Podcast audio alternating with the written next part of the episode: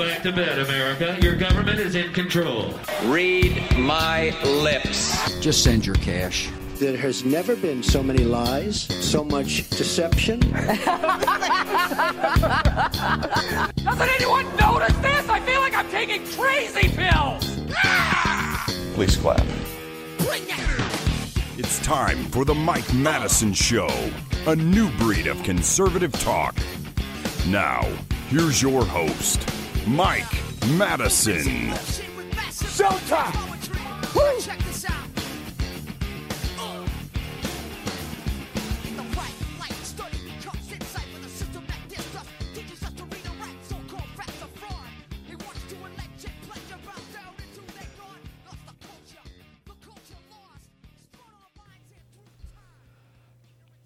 All right. Good morning. Welcome to the Mike Madison Show here at 1039 WYAB. I am your host, Mike Madison. I've just had a big meal. I, ne- I never have a big meal before a show, so we'll we'll we'll see how this goes today. uh, they got me yesterday. I, I gotta say, I mea culpa. If I'm wrong about something, I want to make sure that I come on the show and explain it. Uh, now, I did I'm going to give myself a tiny bit of credit. I did sniff this out in real time. Yesterday, I read a tweet by a quote, proud Democrat that was talking about the fact that in the wake of the affirmative action decision that black people could not could not make it, could not achieve anything on their own merits. And as I was reading it, I realized how kind of over the top that was. Well, it turns out a proud Democrat Twitter account, which regularly went viral sharing extreme liberal opinions, is probably not a real person, according to a report. The account, with the name Erica Marsh, claimed to have worked as a field organizer for the Biden presidential campaign and was repeatedly mocked by conservatives for her histrionic takes. You know, uh, okay, that kind of got me. I clipped that before the show yesterday, days in advance. But it was as I was reading it for the show yesterday, it just kind of set off some alarm bells. Just, it was too much, too much. Turns out I believe this was a fake account. And I would apologize to the people on the left if the point didn't still stand from this tweet. People who are for government assistance for entire groups of people still must think that those people, these minority groups that they pretend to protect, are incapable of achieving success on their own. Uh, getting an ID. Uh, the, see, the libertarian view is some people do need help. I don't think there's any denying that. Hell, all of us need help from time to time. So, in the libertarian mindset, in my mindset, this should fall on your family, your friends, your neighbors that's who should help each other, not the government. If you want to be accepted into a certain school, make it a priority years in advance. Get tutors, maybe within your circle, to get help where you need it. I, have seen these things happen in real time in my own life. I worked with my kids on subjects that they struggled with. If we needed, my stepmother was a tutor for many many uh, junior high kids and high school kids who needed help. You could you could stress academic achievement for your kids, or it just even kids that you love. Help them achieve it for themselves because that's actually more rewarding. And and I can hear the people on the left shouting out in a great cry, "But Mike, some people don't have a good support system." And and I'll tell you the truth, that's true. It's very sad. I know some of these people too, but somebody cares about every single kid out there. It's a teacher, a pastor, a piano teacher, an aunt, an uncle, a bus driver, a neighbor. It doesn't matter.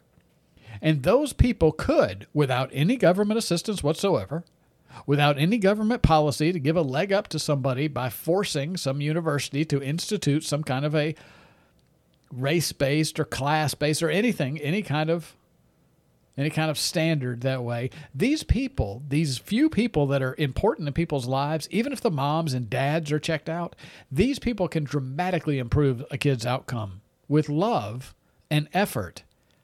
instead of force and discrimination.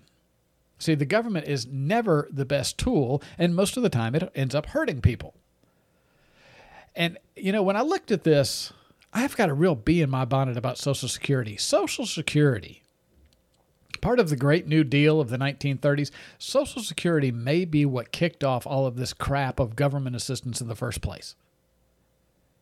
See, it used to be, prior to Social Security, it used to be that people knew, well, number one, you probably need to set aside something for a rainy day, right? You need to save some money for retirement. Now, that's not possible for everyone. That is true. So, if it was not possible for people to have saved uh, for their retirement, that responsibility fell on anyone, anyone, kids, relatives, or even charities or community support, people rallied around elderly people. You will not read stories in the 1800s, early 1900s of elderly people dying in the streets for lack of assistance. Even in the Great Depression, and times were hard, maybe it made the community harder to help elderly people, made kids, it made it more difficult for them to provide for people. But when the government swooped in, essentially what they did was they came in and they said, hey, you can all ignore each other. We got it from here. We've replaced care for others with this monstrous government. They told people, we'll handle it. You can ignore your elderly people now. And and ultimately, I think what it is breeded, bred, breeded, bred in this society really is a culture of selfishness.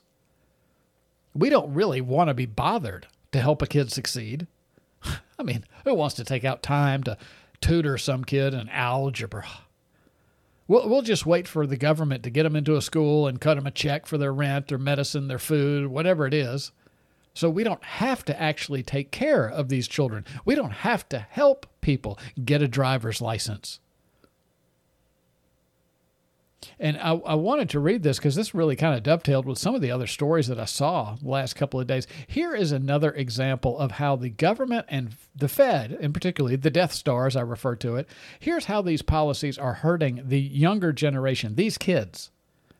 I reach out to them rhetorically. I have two that I'm responsible for, and I think there's a duty because of my generation, Gen Z, and the generations before me that have economically hollowed out this country by electing a bunch of politicians that have looted the place, uh, I take responsibility for these two children and I'll help any others that I can. I've hired a lot of young people. But listen to this each generation, may be getting smaller and smaller if we continue to let the same kind of people run our society. Listen to this statistic. I got a couple of statistics here we're going to open the show with. In 2010, the rate of unmarried 40 year olds began a dramatic upward ascent to 20%, and up another 5% to 25% in 2021, according to Pew. Now, I didn't go back and look at this. I've got some other charts you know how I like to like to uh, describe charts here on on the radio. But when you think about what's happening right now, a lot of people will say, and there's probably some social component to this. I have noticed with social media, with social media and the phones, people really don't know how to actually personally interact. But it also is because it is largely largely unaffordable for people. I remember I had a relationship with a great girl. I think I was 24, 25. We had a conversation one day. She called me. She said, What are we doing? We were living actually in two different towns. I'd come back to Jackson to start a business, and my idea was uh, she was in Texas.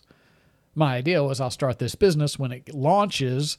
You know, I'll be able to bring her over. We'll probably get married. But she called me. She called my bluff before that. She said, What are we doing? I said, Well, I'm just not prepared. I'm just not stable enough to get married right now. Turns out that might have been one of the worst decisions of my life as things turned out with the one that I was stable enough to marry at the time. That didn't work out so well. But my point is, I understand the idea of not feeling stable enough to start a relationship, to get married, and to commit to a family. And we have made in this country, well, not we, I take it back. It's not you and me.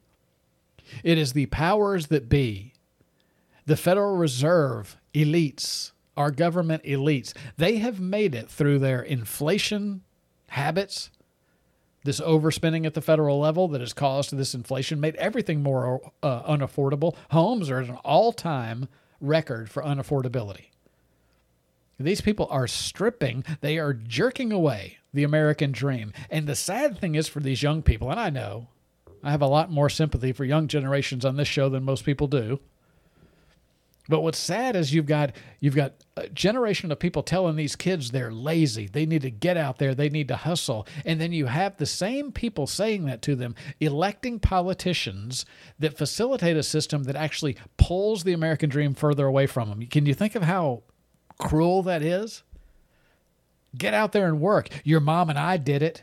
Get out there. Meanwhile, you're voting for people who are actually making it more difficult for these kids to succeed while you scream at them for not being successful. Now, I know, I know this is not maybe the, I mean, I was surprised when my kids were in high school. I was really surprised when I realized that basically none of their friends worked. My kids worked. When they went to college, most of their friends didn't work. My kids worked. And so I've been a little surprised by that. But if I think back about it, I, I ran a uh, ran a restaurant, managed a restaurant. I started as a waiter, became a bartender, and became an assistant manager restaurant while I was in college. Most of my friends, most of my fraternity brothers, they weren't working. So I don't know exactly how new this is, but it's just really cruel what's going on. But I wanted to look at this too because I ran across a headline that 105 million working aged Americans are currently not in the labor force. Now, I, it is not new territory for me to cover on this show the U.S. labor force participation rate because that's what's important, not the unemployment rate. The unemployment rate is a juiced number. We need to look at the number of working aged Americans who are actually working right now.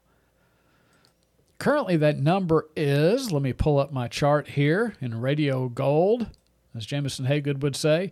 Currently, that rate is right around uh, 62.6%. Now, if you want to know where it peaked, when the good times were, when we had record employment, and it really went on a pretty, pretty consistent rise from 1965, and this is really when women entered, entered the labor force in mass. But this number peaked at 67.3%, the labor force participation rate at 67.3 in the year 2000. And it has gone steadily down ever since. And I kind of thought we'd take a look at this and maybe, you know, look number one at this booming economy, knowing that the the best working demographic that we had, the best statistic we had for the number of people working was in 2000, and it's been trending down ever since. So when they tell you that we've got this booming economy that will support this overinflated housing market, I got to tell you, I don't see it. I, I do not understand the people who say, oh, this is perfectly normal. It'll continue. We're not going to have a recession. Everything's great. But the other question for me is not just how is our economy doing right now, because I know everybody jumps to looking at the economy through their red or their blue glasses, but for us observers who don't look at everything through a political lens, how has it been for the last 20 years? Charts are very illustrative of this. They're they're very instructive. They're they're great resources if you know um, how to use these things. So just shout out a year. That's right. Shout out a year. How was the how was the labor force participation rate? Um, we know it peaked in 2000. This was, and I don't give him any credit for this, was the end of the Clinton administration and a Republican Congress. George Bush took office, uh, the labor force participation rate, meaning the number, the percentage of working age Americans that had a job and were going out and being productive, uh, it was in the 66%.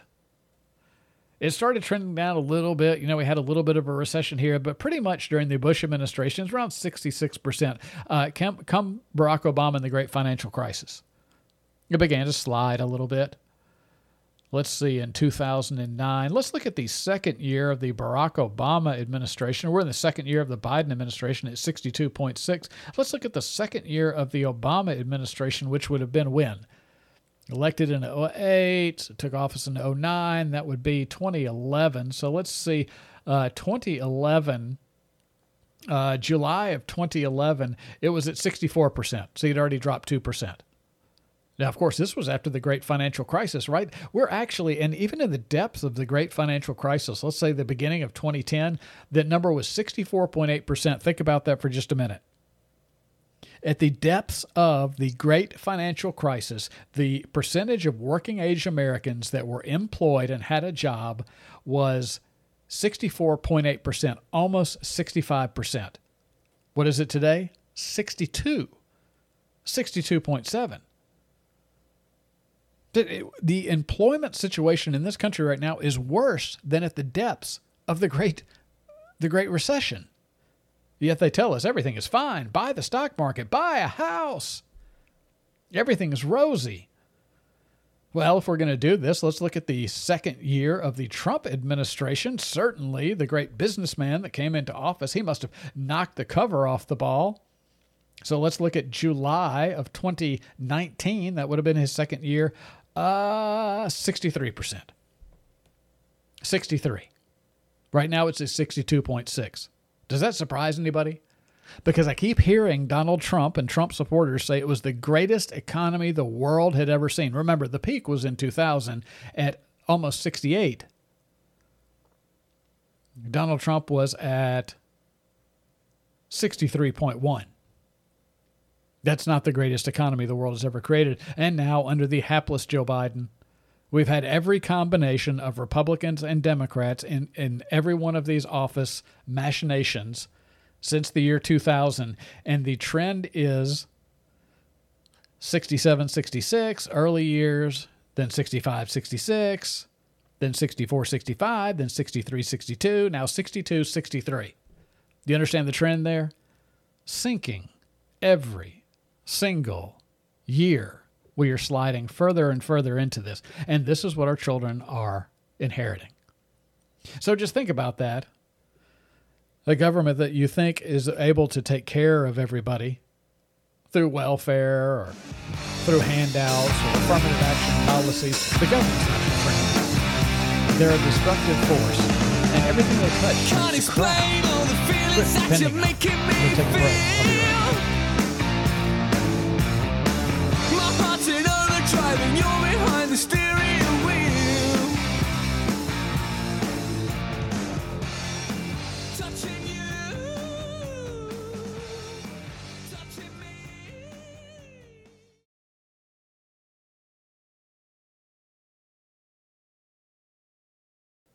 I think one of my favorite things to cover on this show is a waking up story. It's been it's beautiful to watch people wake up to things. I wish I could I wish I could do this show one on one with people and lay some of this stuff in front of them. That's with a lot of my friends. They've woken up. I've, I've, I've talked to some some people who don't know what's going on in Ukraine, and talk to them about it very civilly. And you should hear them say, "What? That can't be true." and then they learn it's true, and I hear a lot of, "Oh my God." There's a lot about Ukraine that if people actually knew the truth about the country Ukraine and the conflict between Russia, uh, there's a lot of, oh my God, moments in there. I didn't know that. Here's a wonderful waking up moment I ran across on Twitter. It's a woman by the name of Molly Rutherford. She's a doctor. Her handle is Molly Rutherford, MD. She wrote this quote, just finished a book that makes me question ADHD as a legit medical diagnosis. I'm now questioning my entire medical education. Oh, that's a beautiful one. When doctors wake up, it's one of the most delicious wakings up uh, because these people don't understand this. They've been brainwashed and propagandized in this medical system. They have no earthly idea what they're doing, to be honest with you. And this is the vast majority of them because they're led by the AMA and the FDA and the CDC who hoodwink them and get and turn them into essentially drug pushers. I'm going to read this quote again. This is amazing from a Molly Rutherford MD. Quote, just finished a book that makes me question ADHD as a legit medical diagnosis. I'm now questioning my entire medical education if you have got, I don't know what this book is. I, sh- I should have tracked down the tweet and found out what book this was because if you have got your children, if you have been hoodwinked by a psychiatrist or a doctor that's got your kids on what is essentially meth, If you've been hoodwinked by that, you need to find this book. Go look up Molly Rutherford, MD, on Twitter and see what book she has read that's got her questioning her entire medical education because she questions ADHD as even a legitimate diagnosis. See, this was invented to sell your kids meth. To get them hooked on one drug that will force you to put them on other drugs down the road.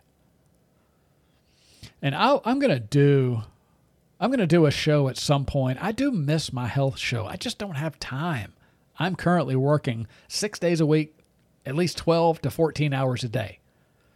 This is just really a busy time. That usually happens for spurts of two to four weeks, and then it calms down a little bit. But I'm busy, busy these days. Um, but I'm going to do a health show. One of the things I'm going to cover, I got to tell, I'm going to get into it right now. I'm going to do a show about another health disaster that I've not been able to comment on yet because I really haven't had the time to do adequate research. But let me just give you the broad strokes. Uh, you want to know about a health disaster that is taking place right now? Ozempic. Oh, oh, oh my God, Ozempic. What in the hell are people being talked into right now? This stuff is going to kill people. Now, I have a prediction. If you are currently on the air quotes here in the studio weight loss drug, Ozempic, that's actually a type 2 diabetes drug that does nothing to help anybody with type 2 diabetes. Oh, you might lose some weight, but it's going to cause you all kinds of other side effects when really what you could do is change your diet and do a little bit of fasting, and you can reverse type 2 diabetes in 30 days. They don't tell you that, do they? Huh, that's odd. But this Ozempic fad that has taken place, and has been going on for probably about the last six months to a year, and I'm just, oh, I can't believe I haven't even talked about it yet. Uh, this stuff's going to kill people. Prediction. Prediction. Uh, you remember Fen-Phen? Do you remember the diet supplement Fen-Phen, where they took two drugs? I can't remember the actual names of them, but it went by the name of Fen-Phen, and people started gobbling it up because most people really won't commit to making any lifestyle changes or getting their butts off the couch. They're waiting for a pill to drop 120 pounds. Do you remember Fen-Phen? Just like Fen-Phen with Ozempic, we will see. And if you're taking Ozempic right now, maybe you'll be a plaintiff. I mean, you're going to have to wreck your entire health to become a plaintiff in this case, but we are going to see massive lawsuits over this product, Ozempic. And shame, shame on any doctor that is prescribing it to anybody unless they are going to die from obesity within the next few months. The idea that these white lab coat drug dealers are putting out a type 2 diabetes drug with a whole host of side effects in it to help people drop a few pounds for a family reunion or a bachelorette party, shame on you. And if you are losing, if you are using Ozempic right now to lose weight, you are chasing a dangerous, dangerous pipe dream. And I want you to do me one favor, just one favor go if you're taking Ozempic or somebody that you love is taking Ozempic, go and just take a little bit of time online today and look up Ozempic face. Yeah, that's right. Ozempic face. It's actually uh, what happens to your face with prolonged Ozempic use. And, and I don't know, maybe not even that long. It starts to contort your face. A lot of sagging skin, things like that, but it's it, it's really quite it's it's very off-putting. It's it's repulsive, and if that's not good enough for you, uh, check out Ozempic butt. Ditto to Ozempic butt. Yes, they are naming parts of the body that are horrifically malformed after the people uh, use Ozempic for any period of time. So they're giving them names like Ozempic face and Ozempic butt. This is a health disaster in the making. Mark it down. Remember my words. July 6th of 2023, you will see massive lawsuits. If you're a tort lawyer out there, if you're a litigation attorney out there right now, get started.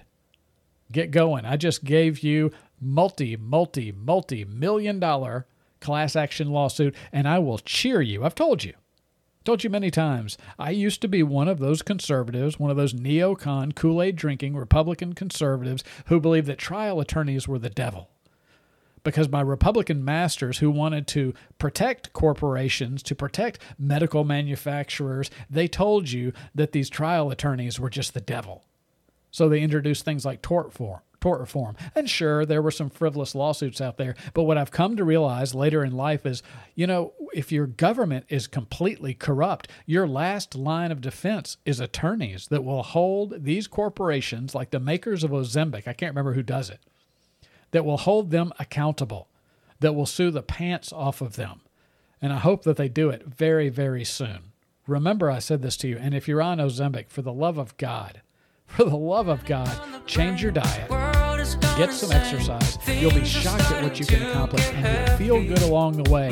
And bonus, no Ozempic face, zero Ozempic butt. I'll be right back.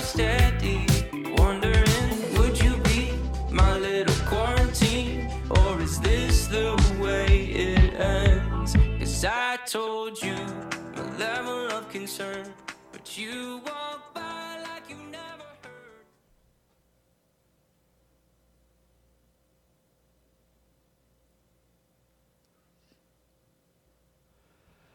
All right, we are back. This is the Mike Madison Show, 1039 WYAB. Yesterday, I was talking about the fact that I, I understand, you know, we were talking about Independence Day, and it's really sad how we have become so domesticated that we're not even, you know, there's a lot of talk about the cocaine found at the White House. That's nothing new. It's Hunter Biden left some coke there, or somebody did. They're just careless. These these are the worst, most inept criminals we've ever had in the White House. I understand. They're just not the first criminals we've had. They're just really bad at being being criminals. Hunter Biden, but he's a trust fund kid. I know people like this. They've gone so long without any consequences, they, they don't even need to be careful anymore. You understand that, right? But what's sad to me about an Independence Day, it was a war fought over somewhere between a 1.5 and 3% tax, and we had founding fathers who had great jobs and wealth and standing in the community, and they risk it all. Now we've got even the patriotic people in this country handing over half of their income and taxes and fees all over the place, and they're worried about cocaine at the White House. It's it's just sad to me. But but I did mention yesterday that it was it's understandable. It's kind of hard for us individually to stand up because we know nobody really has our back. And this is the tough part. You know, the, the January 6 protesters were rounded up and destroyed. We were essentially powerless to stop it. Nobody really stood up. And I mentioned Assange too.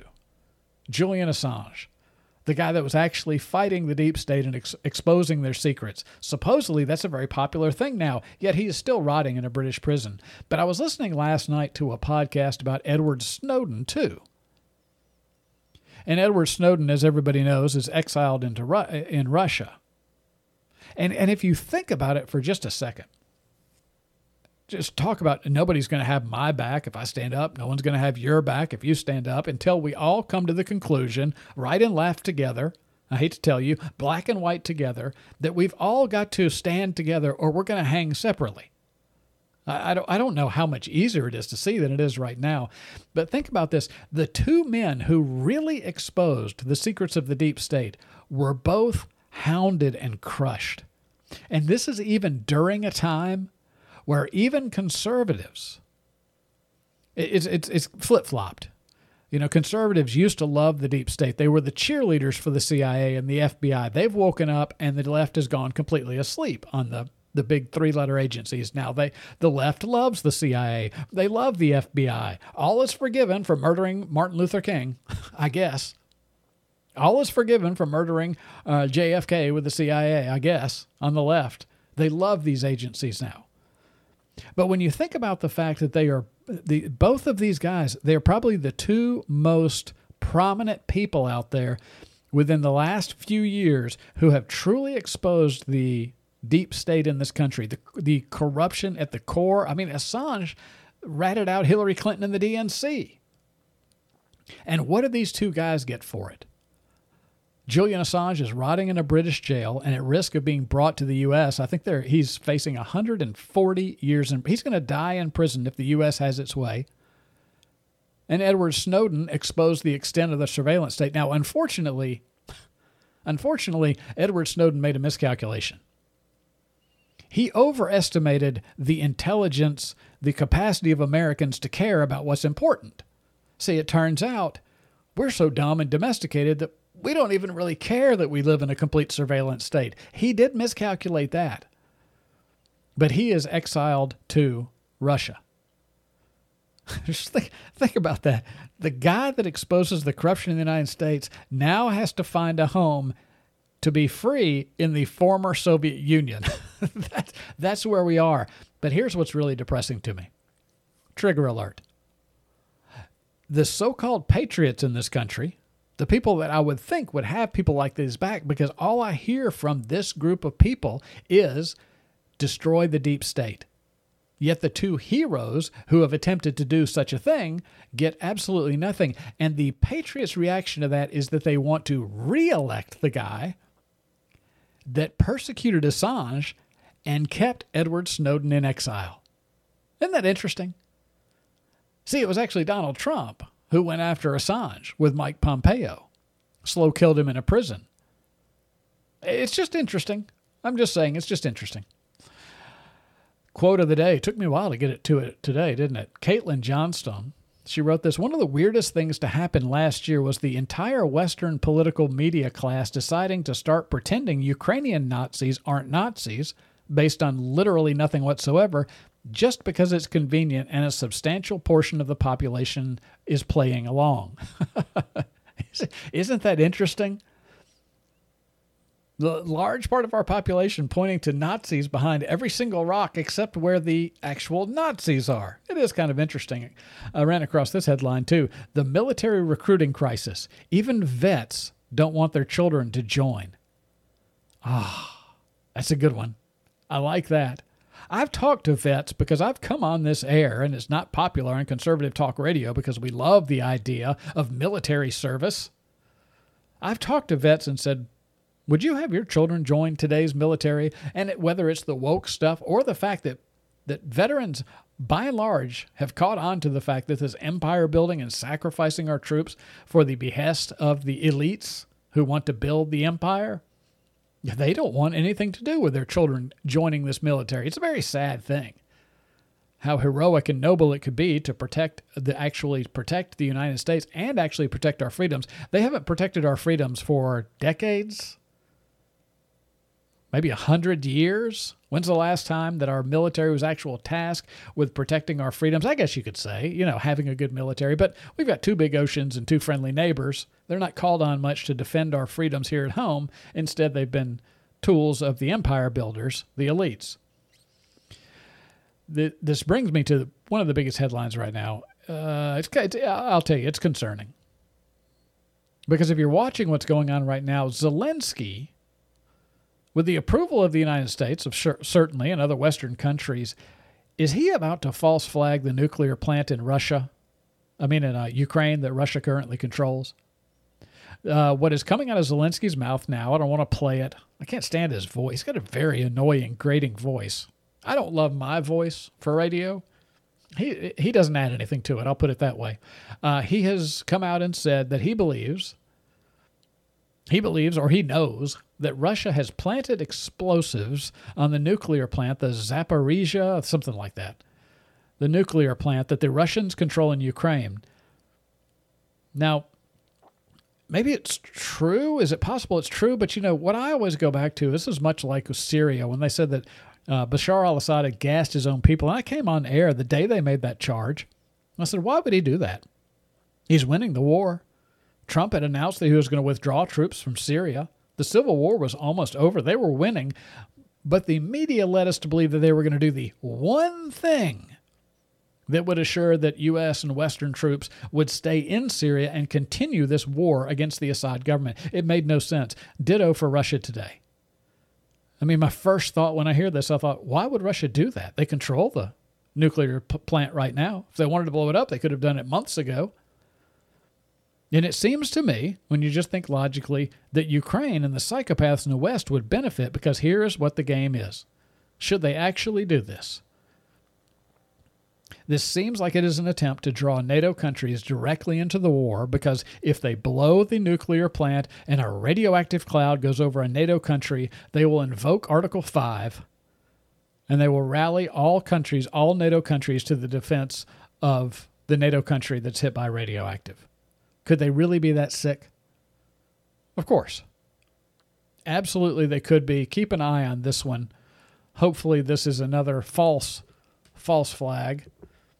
But I'll tell you, it makes absolutely no sense. Just like the Russians didn't have, didn't make sense that they blew up the Nord Stream pipeline. Didn't make sense that they'd blow up uh, a bridge that supplied them things. Doesn't make sense that they would blow up a dam that they control. It won't make any sense that they blow up this nuclear plant. Keep an eye on that. There was actually, man, it was sad.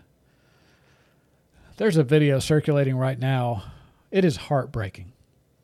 Heartbreaking video of Ukrainian soldiers trapped in a minefield. Have you seen this thing? You know, I think it's an important thing to see because Americans are so removed from war because it doesn't come to our shores. We just fund it. It comes out of your pocket. But we don't really we don't really suffer the horrors of war. And this is Ukrainian soldiers who, you know, outside of the Nazi ones, they're not all Nazis. These are young men that Zelensky has scooped up off the street at risk of imprisonment, thrown them into the backs of vans, and sent them to the front lines. They are in the middle of a minefield. And I couldn't even watch it all the way. They're just hunkered down. A couple of them are injured. And one of these soldiers, and this is the bravery of military service when you're trying to help the buddies in your unit, one of the guys jumps across onto the back of one of these armored personnel character, carriers. A bomb goes off, a, a landmine goes off, but he's able to get control of this thing and he backs up to where some of these wounded people are and they try to get on this transport. And I could not watch the end of it because apparently it shows a Ukrainian jumping off of this thing to go get somebody else, lands right on a mine, blows one of his legs off, and he has to tie his own tourniquet on his decapitated leg.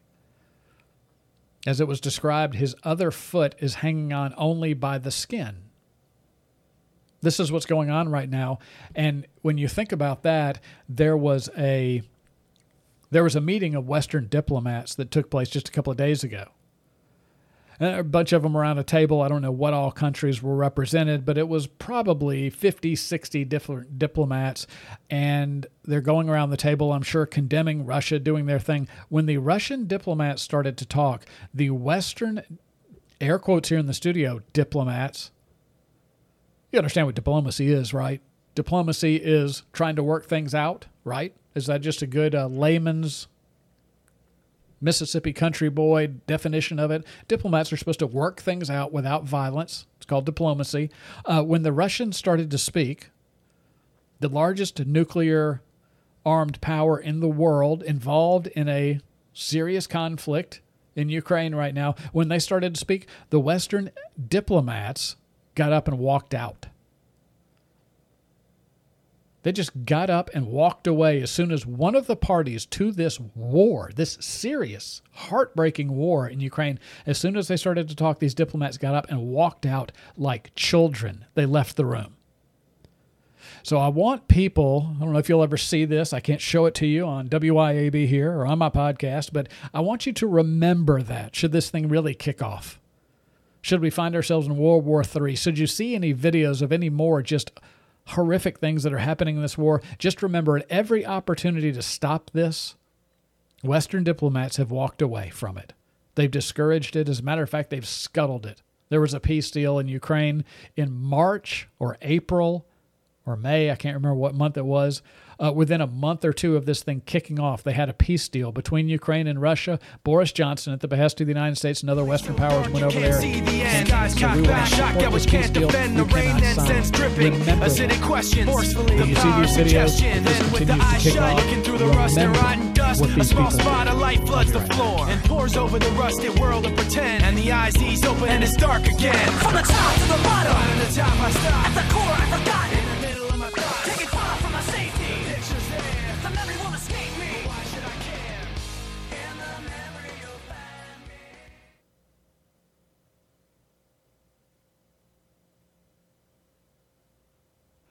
All right, I've only got about a minute left.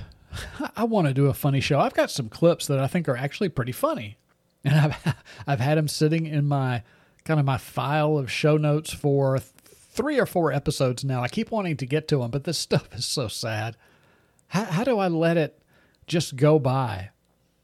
because you'll see people who who blame the wrong people for this stuff. We're letting them get away with it. I know the cultural war stuff is bad. I know people have to make choices. I don't mind boycotts and, and making your dollars count, but those things, they may not matter someday. This stuff is so serious. And yeah, th- these these uh, the atrocities that are happening in Ukraine right now. Lindsey Graham himself, a U.S. senator, said he is committed to fighting this war to the last Ukrainian. Th- just think about that for a second, and I'm going to throw it in here. I can't help it. I, it's, it's call it a compulsion. Trump campaigns with this guy.